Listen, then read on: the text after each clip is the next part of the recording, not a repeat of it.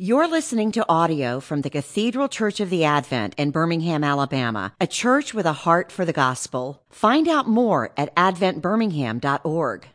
Gracious Father, for uh, for this day, and let's pray often uh, for your grace and your mercy, which is renewed each day and which comes to us um, uh, in spite of ourselves and in full sight of ourselves. Uh, ask now that you would be with us, uh, guide and direct us, uh, and open our ears to your um, to your word, what you would have us know. In Jesus' name, Amen. Um, well, good morning to everyone. Uh, Psalm 88, one of my favorite psalms, because um, uh, there are 150 psalms, um, and Psalm 88 is somewhat unusual in in in the Psalter. The book of Psalms is just called the Psalter, so I use that that word. It just means the collection of, of psalms or songs or poems, um, which is what the psalms are. Uh, somewhat unique in the Psalter, uh, inasmuch as, although many of them are psalms of lament, um, uh, most of them turn somewhere around two thirds of the way through and make this noted shift to an explicit statement of confidence in God. Uh, probably the most famous way that's known is is in Psalm 22, um, the one that Christ uttered from the cross, or at least he began, "My God, my God, why have you forsaken me?" And it goes through, and it's a psalm of lament, and a psalm of a cry, a psalm of, of great anguish and emotion, uh, uh, describing forgottenness, forsakenness by God, um, being uh, being left out, being passed over. So that's kind of the reasons I brought out the the language here for this psalm. But about two thirds of the way through, Psalm 22, and the rest of them will turn, But you, O Lord, are faithful, but you, O God, um, are my rock and my refuge. And there's some explicit, that's an important word, explicit movement to uh, some sense of, of God's nearness, His presence, His provision. Psalm 88 is different because it doesn't have that explicit shift. It's going to have an implicit sense of confidence. But Psalm 88, and I'm so glad, I'm so glad as a pastor, as a counselor, as a human being, um, that Psalm 88 wasn't passed over, uh, wasn't left out of the Psalter, out of the collection. Um, there's a couple of seats outside. Hey, Drew, there's there's chairs out there. Maybe you might grab one for Mary Bester too. Um, thank you, Drew. Um, where in those what's sometimes called the dark night of the soul, um, those times of great anguish, uh, a strong sense of being forgotten, left out, and passed over, we don't have to pretend and put on airs and have some sense that everything's going to be okay. It's just a momentary lapse. This must be me. It's not real. You know, it's a it's an imagined sense. I know God is really there and in control. It it it, it never it never makes that move. It wants to leave the reality of the experience unvarnished and just kind of left there. So, so that's what you're in for this morning is a little bit of that grappling. Because uh, what I hope to do today is uh, interact with the psalm a little bit um, uh, as a word of hope or encouragement for those of us that have uh, maybe in a dark night um, or have come out of one or certainly quick scan of the room. Um, uh, we've been there before, and we know that we'll be there again um, because we're here. we're, we're, we're breathing, we're drawing in air in a world that is waiting and longing, as in the pains of childbirth, for uh, the sons of God to be revealed, um, as Paul puts it poignantly in, in, in Romans 8. Um, so Psalm 88 is just one of my favorite psalms, and I haven't taught on it in a while, so I wanted to do that. Um, so part A is to interact with the psalm a little bit, um, uh, drip with hope, I hope, uh, but also let it speak to us in its unvarnished way.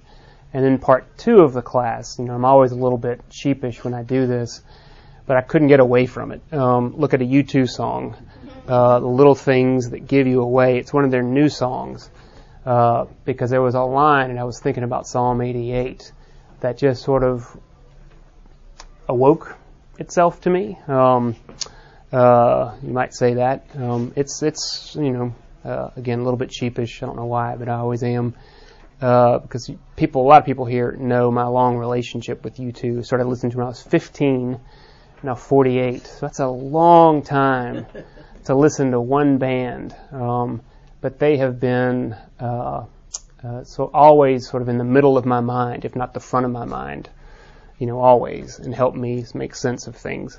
Uh, and Bono is right here. Um, the band is right here in the Psalm 88 experience, uh, but brings it forward to a word of hope. So that's what I hope to do. Because you can't come to Psalm 88. Here's my last word as an introduction, and then we'll go to it. Are most of the Psalms dispassionately. To enter Psalm 88 with this sense that we're going to interpret Psalm 88 and sort of talk about the Hebrew or the construction of the psalm and look at the the, the pentameter or the rhythm or whatever else, boy, does that miss the boat. I mean, it is a psalm that just is a is an outpouring of anguish um, for good reason for a long time, not just since Freud in the middle of the 19th century. For a long time, this psalm has been associated with mental anguish. Uh, with the noonday demon, as, as depression is sometimes called, or other forms of grief or anguish, where the psalm uh, has been associated as a word for, for those particular sufferers, not necessarily ones that you could look at and say, gosh, that guy's in trouble. Um, you may look at it and say, well, he looks like he has it all together, but inside there is a, uh, a tumult that's happening. Um, this is the psalm for you, if that describes any part of your life. Um, and it's been a psalm that's been associated in the tradition with that for a long time. And there's a lot of emotion. And so U2 brings the emotion to it in a particular way. I think that's why it came to me. So that's where we're going. Makes sense? Um, so let's read the psalm, shall we? Um, uh, psalm 88. Uh, we'll probably read it twice um, because it's short enough. It's only only 18 verses. Uh, o Lord, God of my salvation, I cry out day and night before you. Let my prayer come before you. Incline your ear to my cry. For my soul is full of troubles, and my life draws near to Sheol, or the grave, um, uh, as the King James calls it. Um, my life draws near to the grave. I am counted among those who go down to the pit. I am a man who has no strength. Like one set loose among the dead, like the slain that lie in the grave, like those whom you remember no more, for they are cut off from your hand. You have put me into the depths of the pit, in the regions dark and deep. Your wrath lies heavy upon me, and you overwhelm me with your waves. Selah.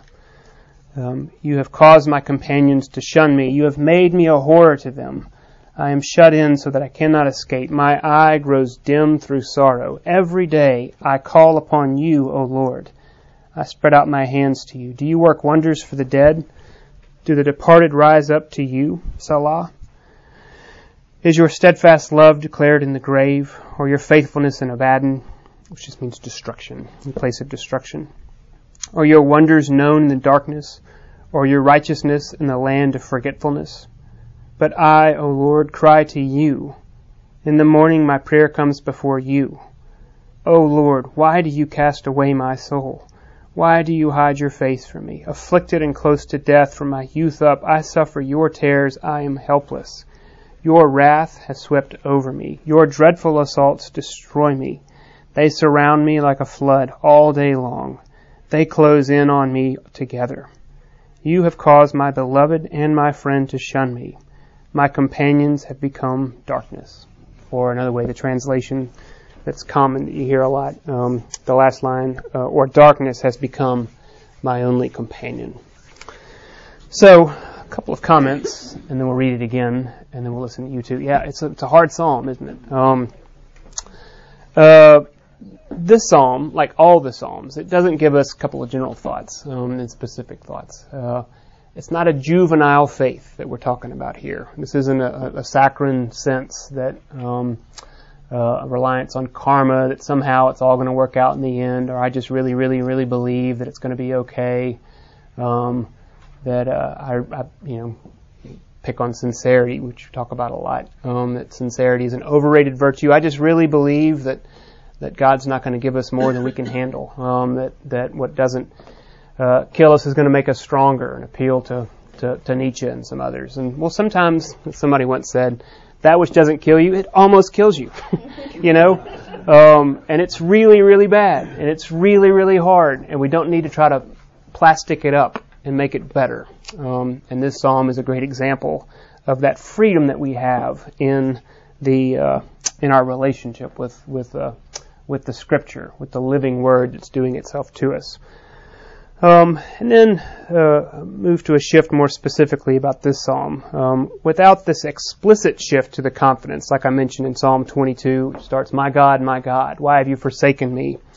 Um, in verse 19 of Psalm 22, it says, "But you, O Lord, be not far off. You are my help. Come quickly to my aid." Recognitions of deep truths that God, be not far off. You are my help, my rock, my fortress, my uh, uh, my Redeemer who lives. Um, Psalm 88 doesn't make that explicit shift, but what does it do? It has an implicit sense of a nearness to God from the very beginning. And that's so overlooked. How does it start? O Lord, God of my salvation, I cry out day and night before you. And that's something that just needs to be just you know, slow down and rest in. That although Psalm 88 doesn't make this shift, it never wavers and it never doubts about who is the audience, who is receiving this, this lament, this plaintive crying out, this prayer. O God of my salvation. And like Psalm 22, what's one way I think we hear this psalm and most of the psalms? Uh, we hear it on Christ's lips um, in the Garden of Gethsemane, where in anguish, um, though he would have looked, you know, He would look like when he's in anguish, with you know, sweating drops of blood as Luke would, would give it, uh, that these words on his lips, your wrath is poured out upon me. Um, uh, my enemies surround me. I am shut in. I cannot escape, knowing that this cup is not going to pass from me and what my tomorrow holds we hear this psalm on Christ's lips. Yes, absolutely. Um, but it's also part of our experience at different points in our life. Um, so, within this psalm, reread it again. Four things I want to point out that has all happened to start with A, so that feels really nice and you know borrowing from our Baptist brethren to to have uh, have some alliteration. The psalm's accuracy, it's uh, uh, centering on its authorship, knowing its audience, and also describing the autonomy which God has. Um, uh, so accuracy, authorship, audience, and autonomy. Uh, think about this. Read the psalm again. An accurate description of calling things what they are. You know, the feeling, the emotion, the anguish, um, the nearness between uh, God and the psalmist, the speaker. Notably, there is no we and there is no they. The whole psalm is spoken in the singular tense. First person, me, my, and I. And the second person, familiar, God, you. Um, this closeness to God. Um, there is a, uh, in sort of family systems language, there is a strict dyad that's going on here. There is a single audience between the speaker and the hearer, an I thou, you and me. Um, it's Jacob wrestling the angel. He had sent everybody off.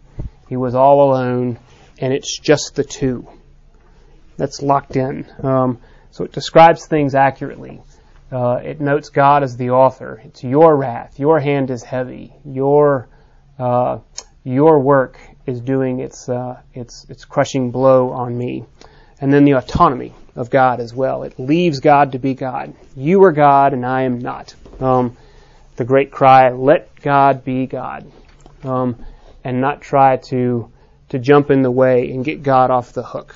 Because if this is a lament, um, working definition of lament, a lament is a scripture, is a word. It doesn't have to be scripture. We can have laments. Um, uh, a word or a cry or a prayer that sees things as they are accurately knows that God is the author that God is the one who promises, and it places God to be responsible to deliver his own promise.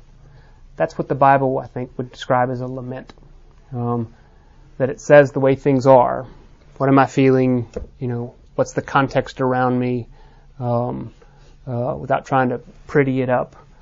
And then uh, uh, saying, But your help, you are refuge, you are the one, you have come, um, you have done something decisive, and I hang you on that promise.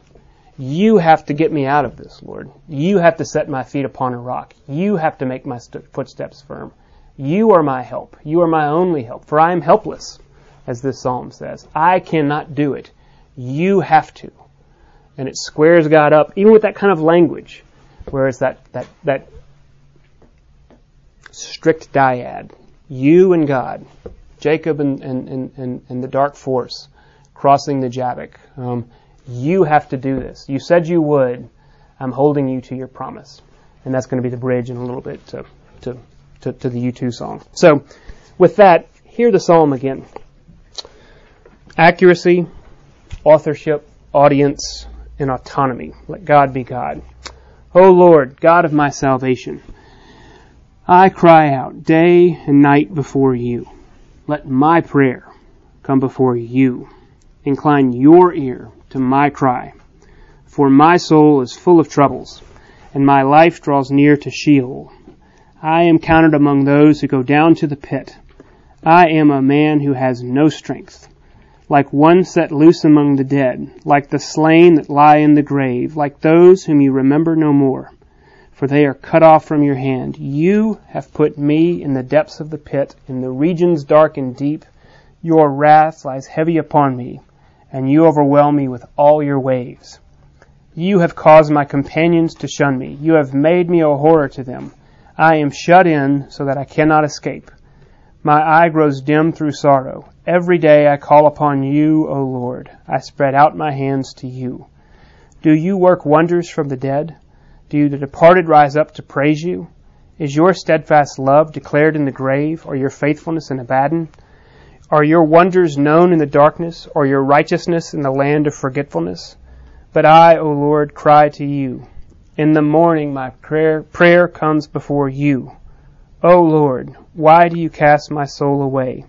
Why do you hide your face from me? Afflicted and close to death from my youth up, I suffer your terrors. I am helpless. Your wrath has swept over me. Your dreadful assaults destroy me. They surround me like a flood all day long. They close in on me together. You have caused my beloved and my friend to shun me. My companions have become darkness. So, um, accuracy. The psalmist names the thing. Verse 3 My soul is full of troubles. I am a man who has no strength. Verse 4. In verse 5, the psalmist feeling the anguish. It's, it's, uh, it, it, it's, it may be imagined, um, but it's real.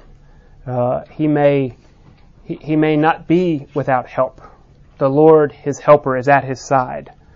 But the experience of moving through this world, uh, accurate description. Um, I am like one set loose amongst the dead, like the slain that lie in the grave. Your wrath lies heavy upon me, and you overwhelm me with all your waves. You have caused my companions to shun me. You have caused my beloved and my friend to shun me.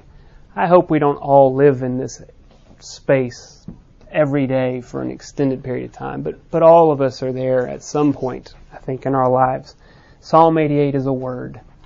It's a word that frees us to call the thing what it is, uh, to state before God uh, what what life is like. Um, and then second, if that's the, calls the thing what it is accurately, God's authorship. Um, doesn't shy away and try to try to get God off the hook. It places him on the hook, if you want to call it that. Um, the psalm begins clearly, O Lord, God of my salvation.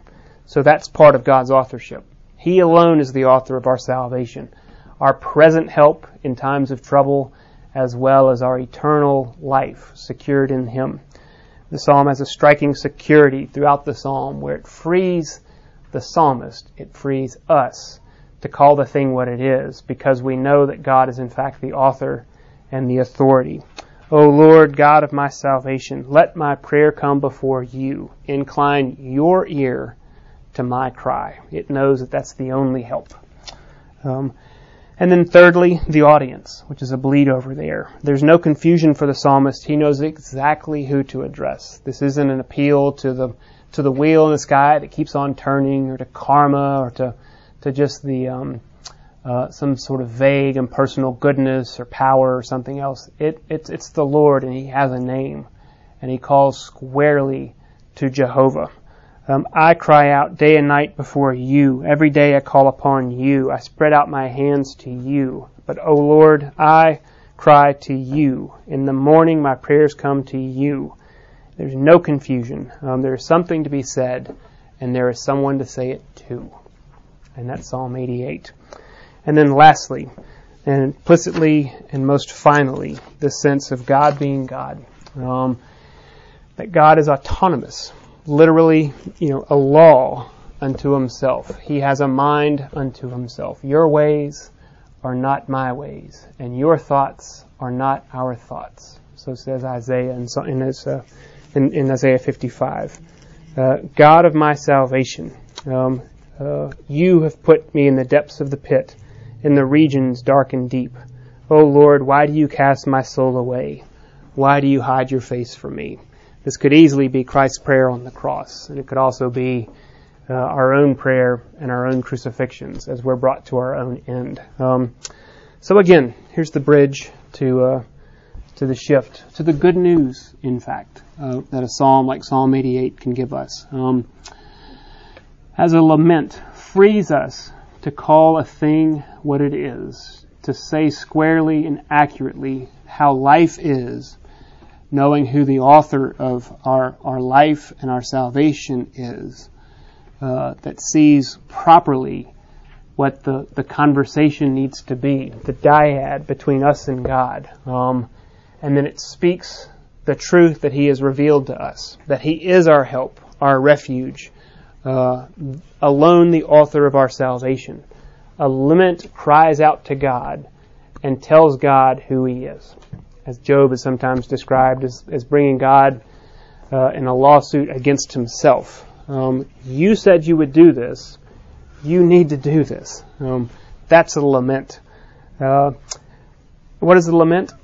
It's it's delivering the promise, the promise that God said that I will not forget you, I will not leave you, I will not abandon you. In the depths of sin, whether it's your own personal sin or you're suffering the sin of others, or just the brokenness of the world, that in the midst of all that, I delivered you. And here's where for the bridge. The rupture of the ages, as the cross, as someone once called the cross, which is a great phrase, that the cross stands as truly the, the, the crux of time between the old age and the new age to come. Um, this rupture, this tearing apart of uh, of the fabric so that now there's something decisively new, discontinuous, if you want to give it that word. The world had been going this way, and then the cross happened. And now it has a different way forward. Um, the word of hope, the promise that there is, in fact, a decisive rupture in the ages. That the same old, same old, the old age, is not always going to be delivered to us, so that all we have is three score and ten, and then we die. Um, uh, that there's was one of the psalmists said um, that there's something more to life. That in this rupture we have hope, and with this new age comes the promise of the new heavens and the new earth. As Revelation 21 would say, every tear is wiped away. There's no more death, nor mourning, nor grief, nor crying, nor pain. The former things have passed away with this tearing of the curtain, the rupture of the ages, the old is gone and the new has come. Now, where do we live? We live in the in between. In this rupture of the ages, we bounce back and forth um, between uh, the sometimes we suffer, as in the pains of childbirth in the old age, and sometimes we have it broken through. Uh, we have the light breaking through.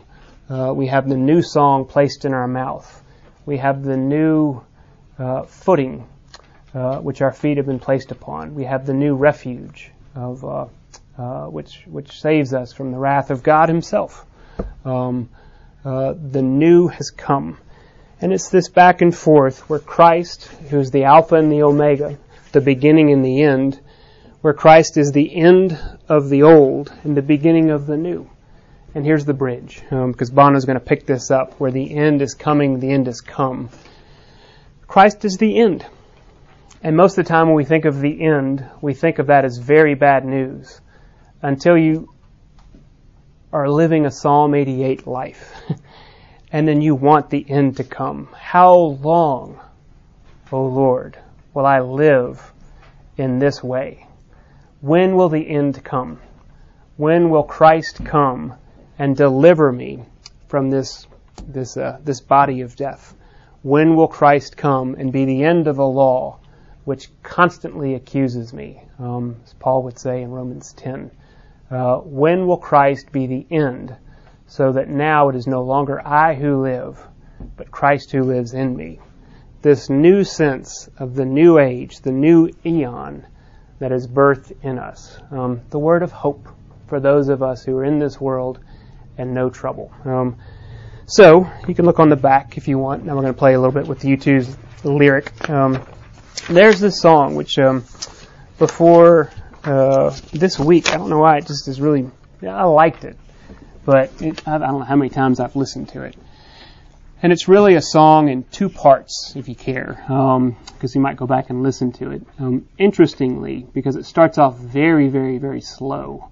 Um, and then there's a shift. We're going to look at just part two, so to speak, of the song, which is actually organized differently. The title of the song is a little things that give you away, and that's the recurring uh, chorus in the first part of the song. It's never uttered in the second one.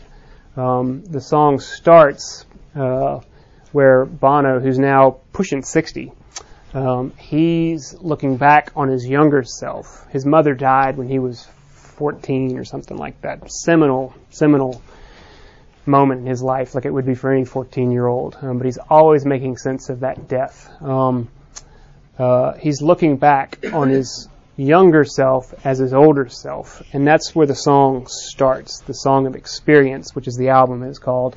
Now, an experienced, wiser Bono looking back at the younger Bono, trying to uh, uh, to make some sense of life. But like a lot of his, and not just his, but just verse, poetry, um, wisdom, life. There's a second hearing um, of, uh, of what Luther would call the simul justus et peccator, um, this, uh, this life within the simul of simultaneously living as a righteousness, uh, as one who is delivered righteous, uh, but who is also still in the crux of sin. Paul's cry in Romans 7, Who am I? Um, this thing that I don't want to do, I keep doing that, and the thing I do keep on doing, I don't want to do that, but I can't not not do it. Ugh, who's going to deliver? Who's going to help me? Where is my deliverer? Um, Bono is always right there, and there's a sense, especially in part two, where the song shifts, and it wants to look back now and make some sense of that Psalm 88 like experience of waking up at four in the morning. Uh, where all the darkness is swarming and it covers me in fear. That's the line that sort of drew me into this this week.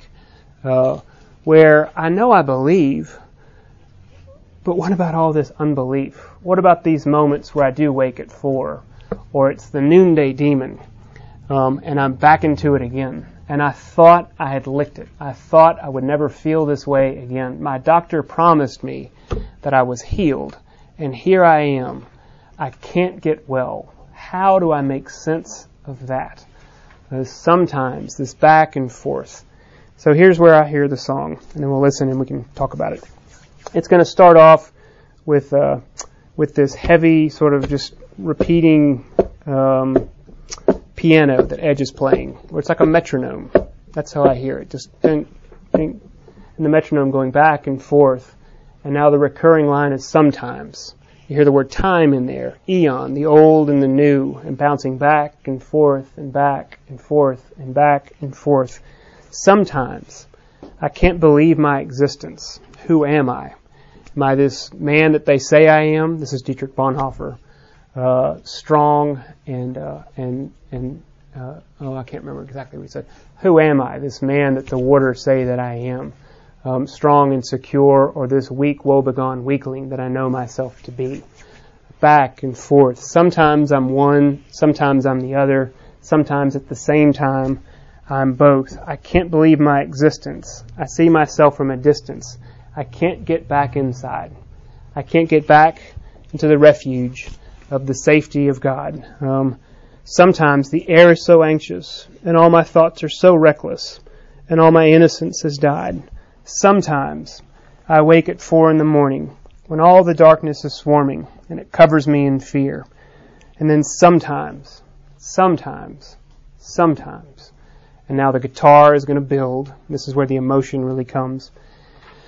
And this is where I get sheepish, um, but oh well.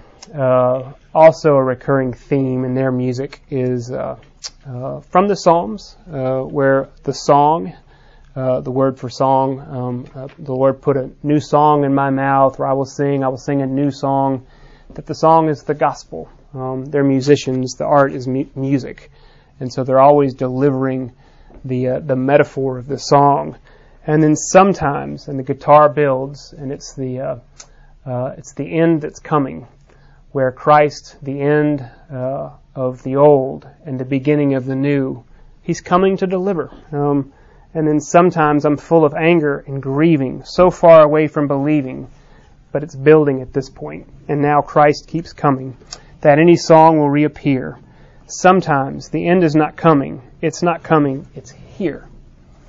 There's the gracious deliverance. Um, the delicious despair It's been described several times. Sometimes, when the painted glass shatters, the only thing that matters, I can't see you through the tears.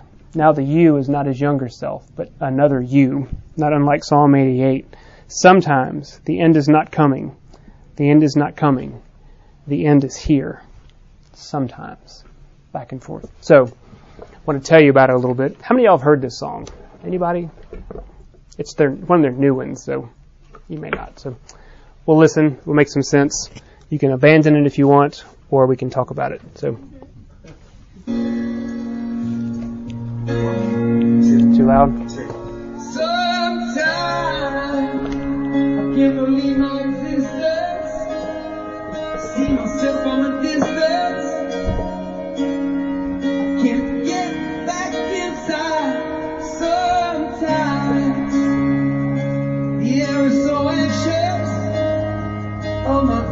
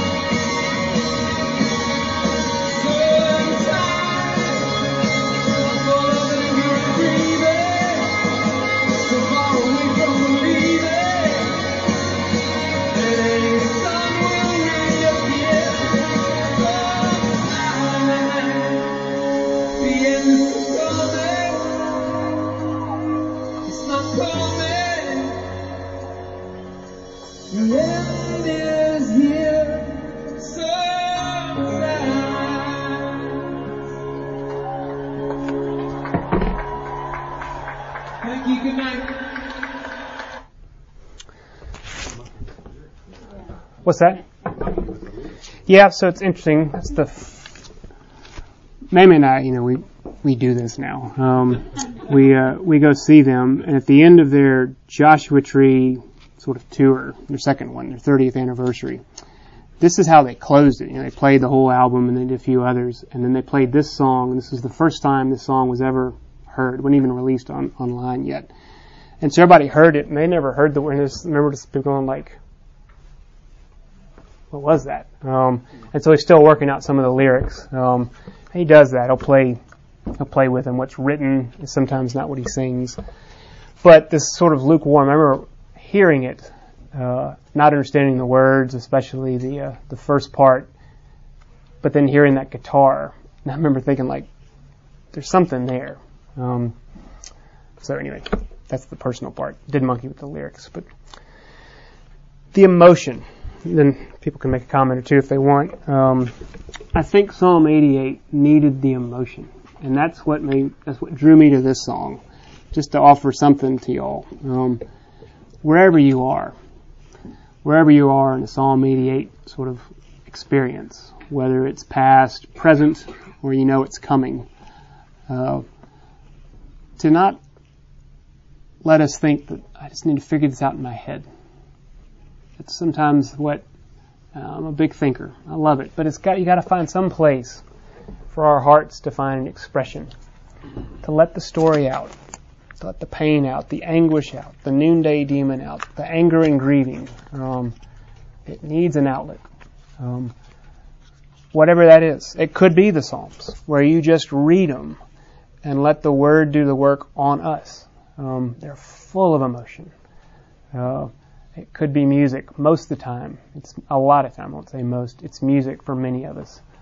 Um, whether it's uh, uh, it doesn't matter who it is. Um, just to find some place for a psalm like Psalm 88 to have the emotional weight, which it's it's it's accurately saying it exists. When you square up to it, your Lord is there. Sometimes the end is coming. The end is here. Um, thoughts, comments, whether it's on the psalm, on the song, anything else? Any comments or thoughts?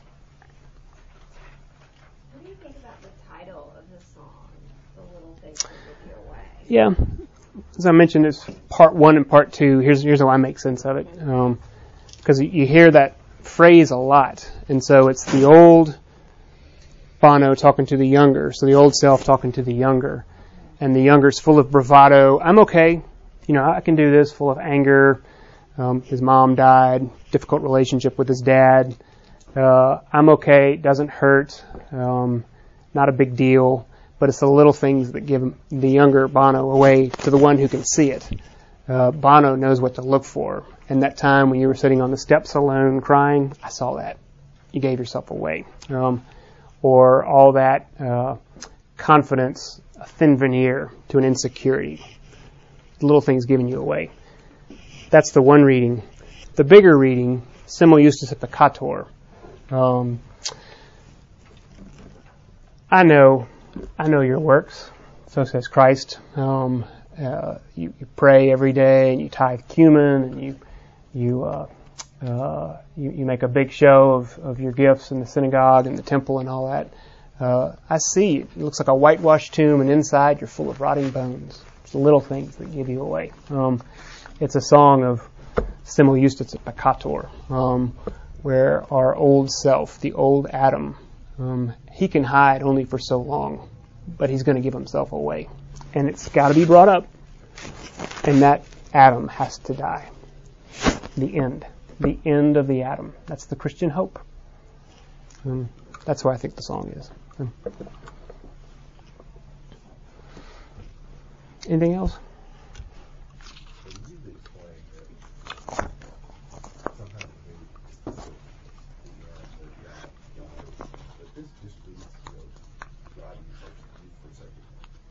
O God of my salvation. Yeah.